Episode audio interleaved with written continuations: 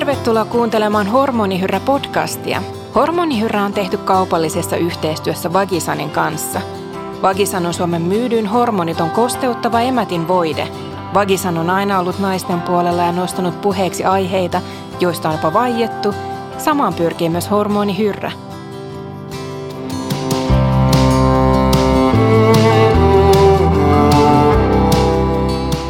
Tässä jaksossa mulla on vieraana Eeva Vuorenmaa Gertz. Sä oot tehnyt pitkään viestintää ja tiedotusta Vagisanille ja sitä kautta myöskin kohdannut paljon ihmisiä ja tehnyt ihan tämmöistä niin valistustyötä. Lämpimästi tervetuloa. No kiitos ja olen tullut Saksasta juuri kymmenen päivää sitten ja olen tuolla metsässä harjoitellut tätä suomen kieltä ja jos ei ole, meni oikein, niin auta vähän. Yksi syistä, minkä takia halusin pyytää sut mun vieraaksi, johtuu siitä, että mä harvoin on tavannut ihmistä, joka suhtautuu yhtä intohimoisesti ja suurella sydämellä kuiviin limakalvoihin. Kerrotaan, mitä kaikkea ikävää tai todellista ongelmaakin voi seurata siitä, että on kuivat limakalvot? Se aiheuttaa kutinaa, se aiheuttaa, että elämän laatu laskee ja sulla tulee vaikeuksia seksielämässä, mutta ei vain siinä, myöskin pyöräilyssä, urheilussa ja kaikissa muissa toiminnoissa sun elämänlaatu niin kuin laskee. Ja se on ihan turhaa, koska siitä puhumalla pääsee. Ja mulla on aina semmoinen sananlasku, että me, meillä ihmisillä on kaksi osaa. Tämä pää ja alapää. Ja päästä puhutaan niin paljon, mutta alapäällä on paljon hauskempaa. Et siitä hauskuudesta ja siitä onnesta ja siitä kaikesta pitäisi enemmän puhua. Ja etenkin meidän naisten ja vanhempien naisten, koska meitähän on koulutettu tai kasvatettu aivan toisella tavalla kuin poikia. Me, me ollaan niin kuin, meillä on monessa suhteessa tietysti paremmat ajat tänä päivänä, mutta tuota, me ei oikein tunneta tuota alaosaa. Ja sen takia kannattaa puhua siitä, mutta myöskin kosketella ja tottua siihen, että meillä on tärkeä osa käsittelemättä. Ihmisellähän voi olla sellainen tilanne, että hän ei tiedosta, että kysymys on nimenomaan kuivista limakalvoista, koska se ei välttämättä joo, voi olla kivulias tunne, mutta sitten voi olla semmoista pientä epämukavuutta. Että tosiaan, että tämäkin olisi yksi syy, että miksi tästä aiheesta puhuttaisiin enemmän, jotta ihmiset tiedostaisivat, että hetkinen, tämä, mullahan saattaa olla tämän tyyppinen ongelma. Alkaa sitten vasta huomata silloin, kun se tulee kriittiseksi tämä tilanne. Ja silloin täytyisi todella äh, puhua gynekologien kanssa. Miksi sä toivoisit, että ihmiset kiinnittäisi enemmän huomiota limakalvoonsa kuntoon ennen kuin ollaan niin kuin todella isoissa ongelmissa ja hakeudutaan vaikka isojen kipujen tai semmoisen niin koko elämää haittaavan epämukavuuden vuoksi sitten kysymään vaikka lääkäriltä, että mikä mulla on, niin miksi kannattaa sitä ennen jo pohtia sitä, että missä kunnossa mun limakalvot on? No mun mielestä se olisi niin normaali asia, kun sä äh, katsot itseäsi äh, peiliin ja katsot, oi nyt alkaa ryppyjä tulla. Mun mielestä sen pitäisi olla yhtä normaalia se, se limakalvojen hoitaminen kuin kasvojen hoitaminen, koska se on niin tärkeää alaosan osa, että mehän kokeillaan ihon, kuinka paljon siinä on kosteutta täällä ylhäällä, katsotaan, miten paljon ähm, ollaanko me hyvän näköisiä, niin sen takia mun mielestä olisi ihan normaalia, että kokeilla kädellä, onko kuiva, ja sen yleensä tuntee aika nopeasti, että täällä on nyt pieni kuivuus, puuttuu kosteutta, on erilaisia kosteusasteita tietysti, mutta kyllä se jo hyvin nopeasti alkaa huomata, että ei se ihan niin nuori ole, niin kuin ei kasvotkaan. Kun puhutaan tästä, ei nyt voida käyttää sanaa kauneudenhoito, tai miksei. Niin, miksei. on se kyllä kauneudenhoito. Mutta siis, kyllä puh- nyt on, puhutaan niin. Niin kuin alapään limakalvojen ihonhoidosta niin. yksinkertaisesti. Niin. Mä toivoisin siihen, että kaikki tietäisivät sen, että siihen on apua. Siihen on apua sillä tavalla, että voit ottaa niitä rasvoja. Ja rasvat on sillä tavalla, että ne ei ole vain vesipohjaisia, niissä täytyy olla lipidejä. Ja niitä on puikkoina ja niitä on rasvana. Ja sen takia ihan joka päivä rasvat kasvosi ja alapääsi, niin elämä muuttuu. Lupaan sen kaikille naisille heitetäänkö nyt kaikille kuulijoille semmoinen haaste, että kokeilee tänään, että missä, missä kunnossa ne limakalvot on. Joo, hyvä haaste. Mä voin sanoa silloin, kun tätä tabua rikottiin, niin sä tiedät, että tabujen rikkominen on hirveän vaikeaa.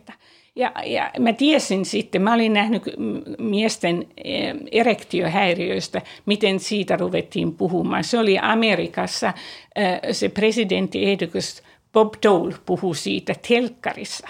Ja mä näin sen. Ja mä ajattelin, että no miehet ja puhuu aika suoraan, että siinä menee presidenttiehdokas puhumaan siitä.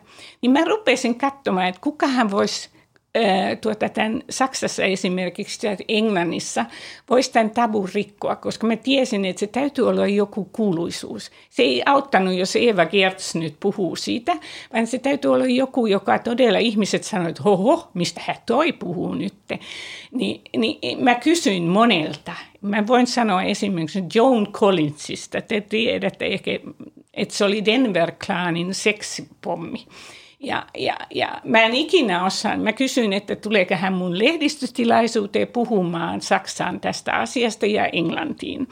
Niin mä en ole ikinä saanut mistään niin nopeata vastausta kuin tältä John Collinsilta tai hänen, tämän, hänen työntekijöiltään, että me emme halua tekemisessä tällaisten asioiden kanssa missään nimessä. Mutta voitko kuvitella, että hän oli koko ajan semmoinen yli 40 50 nainen, joka leikki seksikästä naista, niin hän ei halunnut sitten kuitenkaan olla minkäänlaisessa tekemisessä tällaisten asioiden kanssa.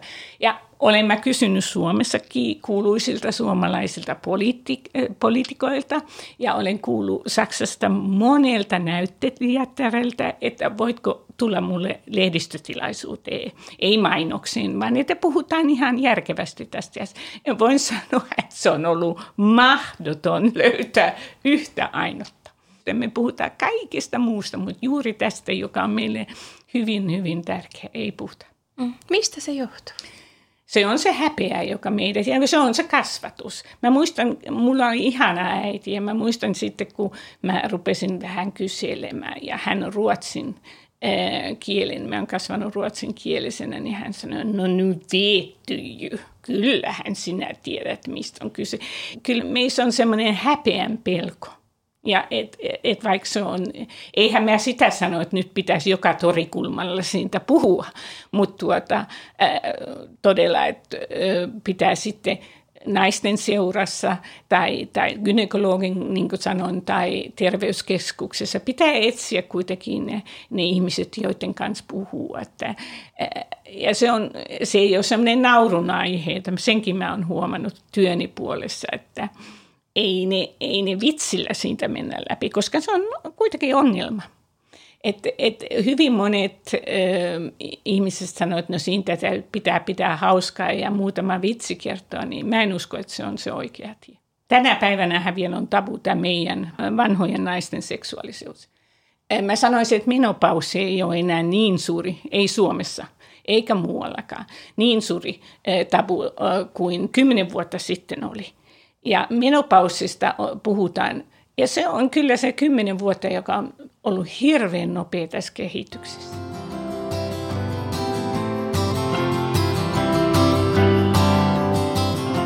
Hormonihyre-podcastin kaupallinen yhteistyökumppani Vagisan tarjoaa 15 prosentin alennuksen Vagisan tuotteista. Kuuntele lisäohjeet podcastin lopusta.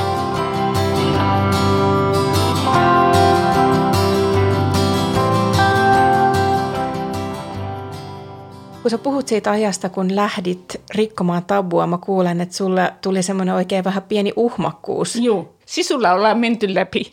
Ja sitten tietysti itse kokee semmoisia muutoksia myöskin. Niin, että se oli sulle henkilökohtaisesti tärkeä aihe, ja sitten sulle tuli semmoinen olo, että, että ei, että, että nyt mä, niin kuin, nyt mä menen ja rikon tämän tabun. Heräs se oikein se uhma, heräs siitä, että meidän piti tehdä mainos, ihan semmoinen selittävä, informatiivinen mainos siihen aikaan Pakistanista. Ja mä muistan, että monet lehdet, päivänlehdet sekä Saksassa tässä oli kysymys, ja, ja myöskin naisten lehdet kieltäytyvät julkaisemasta tämän mainoksen. Ymmärrät, että ne on saanut rahaa siitä että ne, ja ne olisi tehnyt valistustyötä, niin ne kieltäytyy siitä. Ja sinä hetkenä minä päätin, että nyt suomalainen tyttö tekee tässä valistustyötä. Toi on ihana toi sun sisumeininki, että sä oot saanut vaan vettä myllyysi näistä, kun on ollut erityyppisiä niin kohtia, jossa sitten ei ole sanomaa, sanomaa ymmärretty niin kuin sä oot sen toivonut. Sä tosiaan oot tavannut myöskin paljon eri yhteyksiä, siis ihmisiä, kohdannut, kuullut kaikenlaisia elämäntarinoita, naisten avautumisia, vastannut kysymyksiin, kaikkea tämän tyyppistä, niin kerro joitain semmoisia sun erityisesti mieleen jääneitä kohtaamisia sun matkan varrelta. Voin kertoa sinulle eräästä syöpäpotilaasta, joka oli nuori nainen ja ja hän oli, tuota, hän oli kolmen lapsen äiti ja, ja sitten hänellä oli syöpä ja mulla oli lehdistötilaisuus ja hän kertoi sitten vapaasti siellä, että esimerkiksi, että hän, hänellä on kuivat limakalvot, niin hän on silloin nenässä, korvissa, joka paikassa, kun on syöpä. Ja se kestää viisi vuotta ainakin, koska se jälkihoito kestää niin kauan. Ja hän sitten puhuu lääkärille siitä. Niin lääkäri vastasi, että kuule tyttö, sulla on nyt suuremmat ongelmat kuin noin seksit ja limakalvot, että sulla on syöpä. Tosiaan sanoit, että koet, että vaihdevuosista ollaan puhuttu jo pidempään mm. avoimemmin, mm. mutta että vanhenevien naisten seksuaalisuudesta, että se on vielä tabu. Se on todellinen tabu ja me ollaan tehty tutkimuksia myöskin, että täällä Suomessa ihan virallisia tutkimuksia, että voi sanoa, että etenkin vanhemmat naiset haluaa enemmän tietoa. Et, et kato, siinä vaiheessa olla, kun meillä on vaihdevuodet, niin me ollaan kyllä työelämässä. Meillä on aika paljon stressiä. Meillä on, rakennetaan tätä karrieria ja lapset on ehkä just yliopistossa ja tälle. Niin, niin nämä kysymykset ei ole ehkä pinnalla. Ja sitten kun, jos ruvetaan sanomaan, että mehän ollaan hieman me vanhemmat naiset, sua ei niin nähdä enää, kun sen heti huomaat harmaat hiukset ja niin edelleen, toi on vanha nainen.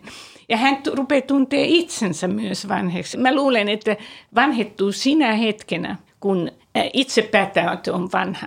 Ja mä luulen, että myöskin seksuaalisuus jollain lailla päätetään täällä päässä. Ja sen takia täytyisi tuota, puhua siitä enemmän. Ja se tuo iloa. Se on, se on kuule, joku, joka sanoi, että ei 70 saa orgasmia, niin sanoin, että kyllä saa. Se oikeastaan alkaa vasta silloin, koska lapset on pois kotoa, meillä on aikaa, meidän täytyy suhtautua toisemme aivan toisin. Meidän pitää ehkä puhua myöskin aviomiehen kanssa näistä asioista jonkin verran kuivuudesta. Mä en kyllä ole sitä mieltä, että meidän pitää nyt kaikki yksityiskohdat miesten kanssa keskustella, eikä aviomiehenkään. Ehkä se jännitys niin kuin, ei saa ihan kokonaan kadota näistä asioista. Mutta tuota, e, se seksuaalielämä antaa kyllä, mä sanoisin 60 vuoden jälkeen, niin uusia mahdollisuuksia. Jos joku sanoo miehensä kanssa, että ei me sitä enää tarvita ollenkaan, se on mun mielestä ihan okei. Mutta ajattele, me eletään ehkä 90, sanotaan nyt 90 asti, ja tuota, me ollaan 60 päätetty, että me lopetetaan tällaiset asiat, niin kyllä se on ihan hirveetä. Mitä me tehdään sen 30 vuoden aikana? Eihän se ole ihan hirveetä. Kertoisitko, että millaiset sun omat vaihdevuodet oli? No, mulla oli hirveän ö, nuorena. Mä sain jo vaihdevuodet yhtäkkiä. Mulla oli tuota semmoinen pieni shokki elämässä. Mun yksi hyvä ystävä kuoli ja, ja mun loppui siihen. Ja, ja mä olin 43. Mä en sitä oikeastaan ole huomannut. Mä olin ehkä kireempi ja, ja olin taistelevampi ja karrieria piti tehdä ja sillä tavalla. Ja sitten sanotaan, että kahden vuoden kuluttua mulla alkoi tämä kuivuus ja nämä rypyt, jotka mä aina sanoin kasvoissa ja mikä voi herrajesta ja mun iho oli hirveän ja limakalvot kuivu. Ja mulla oli aina pelko saada syöpää ja sillä tavalla. Et sen takia mä hyvin kauan etsin tuota ratkaisua tähän ongelmaan, että ei tarvitsisi tuota ottaa hormonia. Olihan nämä jo markkinoilla hormonit siihenkin aikaan. Ja, mutta mulla oli kuitenkin sisäinen pelko. Ja ja tuota, ähm, sitten mä menin gynekologin luo ja sanoin, että mä oon nyt niin kuiva, että mua koskee seksi esimerkiksi. Ja pyöräilyssä ja, ja, ja, ja jopa kun käyn virtsaa laskemassa, mulla oli todellisia ongelmia. Niin tiedätkö mitä hän sanoi? Kuule, sun pitää harrastaa enemmän seksiä ja otat liukuvoiteita. No mä menin kotiin ja sanoin mun miehelle, että kuule, että sä sanoit, että meidän pitää harrastaa enemmän seksiä, niin mun mieheni sanoi, että se on hito hyvä idea. Että tehdään näin. Ja sitten ne liukuvoiteet, niissähän on vaan niin kuin sanottu kosteutta. Se kuivasi mut enemmän. Ja mä olin ihan epätoivoinen, kun mä olin ihan kuiva. Siis mä olin todella vaikeuksissa ja se koski aina, vaikka minkälaisia ajatuksia yritin olla seksikäs ja sillä tavalla. Niin, niin tuota, mä olin todella onnellinen, kun, kun ei tarvinnut sit ottaa hormoneita ja, ja nämä uudet lipidirikkaat vagisaanit tuli markkinoille. Ja sen voin sanoa, että sitten kun mä rupesin käyttämään niitä, niin kahden, kolmen kuukauden perästä mulla ei ole ollut mitään, eikä ole tänäänkään mitään ongelmia. Voin sanoa, että kun se ongelma ratkaisi, niin ei näitä vaihtovuodessa, ei mulla ollut kuumia aaltoja ikinä. Mä en tiedä, mistä naiset siinä puhuu. Tämä oli se ainoa, joka mulla todella oli vaikeaa. Mitä sä ylipäätään ajattelet iästä ja ikääntymisestä? Ikääntyminen on aika kiva asia. Me päätetään itse, että millaisia me ollaan. Ja jos me ollaan, yritetään elää jonkin verran terveenä, niin se on hirveän hyvä, että jos pystytään liikkumaan – pystytään nykypäivänä syömään terveellisesti, olla aktiivisia, kulttuuria nauttia. Ja sitten kun mennään sen jälkeen vielä eläkkeelle, niin siintähän alkaa oikeastaan riemun aika, koska sä itse päätät. Se on sun vapainta aikaa. Sä päätät itse, mitä sä teet. Sä päätät, että oletko sä aktiivinen, autatko sä tätä sosiaalitoiminnassa jollain tavalla. Sä, tuleeko susta enemmän kulttuuri-ihminen, tuleeko susta enemmän miehesi kanssa oleva ää, pari, sekin on hyvä mahdollisuus. Mä tunnen monta paria, jotka vihdoin ja viimeinen ovat löytäneet toisensa vasta menopausin aikana. Et se on niin, kaikki on niin mahdollista. Mistä toi sun seksuaalimyönteisyys kumpuaa? Sä oot varmaan yksi myönteisimmin seksiin suhtautuva seitsemänkymppinen, jonka kanssa on keskustelu. Mistä toi kumpuaa? se seksuaalisuus voi olla vanhempana parempaa. Mä nyt korostan tätä parempaa kuin nuorena. Ja mä oon itselleni sen selvittänyt sillä lailla, että mä niinku vapaudun vasta sen jälkeen, kun tyttäreni oli syntynyt ja kaikki oli niin okei okay taas, niin maailmassa voitiin taas keksiä uusia asioita ja siinä oli osa seksuaalisuutta. Me ollaan paljon vanhemmista naisista puhuttu. Sanon senkin, että me ei ole ainoita. Miehellä on yhtä suuret vaikeudet ja ole suurpiirteinen siinäkin. Ja, ja jos tarvitsee Viagra mies tai apuvälineitä, niin ole siinäkin suurpiirteinen. Ky- kyllä se on yhtä suuri nautontu ja eihän niitä miljoonia paketteja Viagraa ja muita apuvälineitä myytäisi, jos tuota, kaikki asiat niin, niin nopeasti tuota, selvitettävissä ja ilman vaikeuksia, mutta kyllä se näyttää se Viagarankin myynti, että et tuota, halu on aina siellä, että pysykää haluavina ja iloisina. Eli sä puhut tämmöisen, että puolison mahdollisiin toimintahäiriöihin kannattaa suhtautua lempeästi ja lämpimästi. Näin on, näin on ja, ja, ja ei ikinä ää, arvostelevasti jos se suurpiirteys sulla on ollut ehkä ensitreffeillä tai muilla, jos ensimmäiset kokeilut tulee, niin pysy yhtä äh, tuota suurpiirteisenä vanhanakin. Iso kiitos Eeva. Oli superkiinnostava keskustelu tärkeistä aiheista. Kiitos. Elina, das war wunderbar. Dankeschön.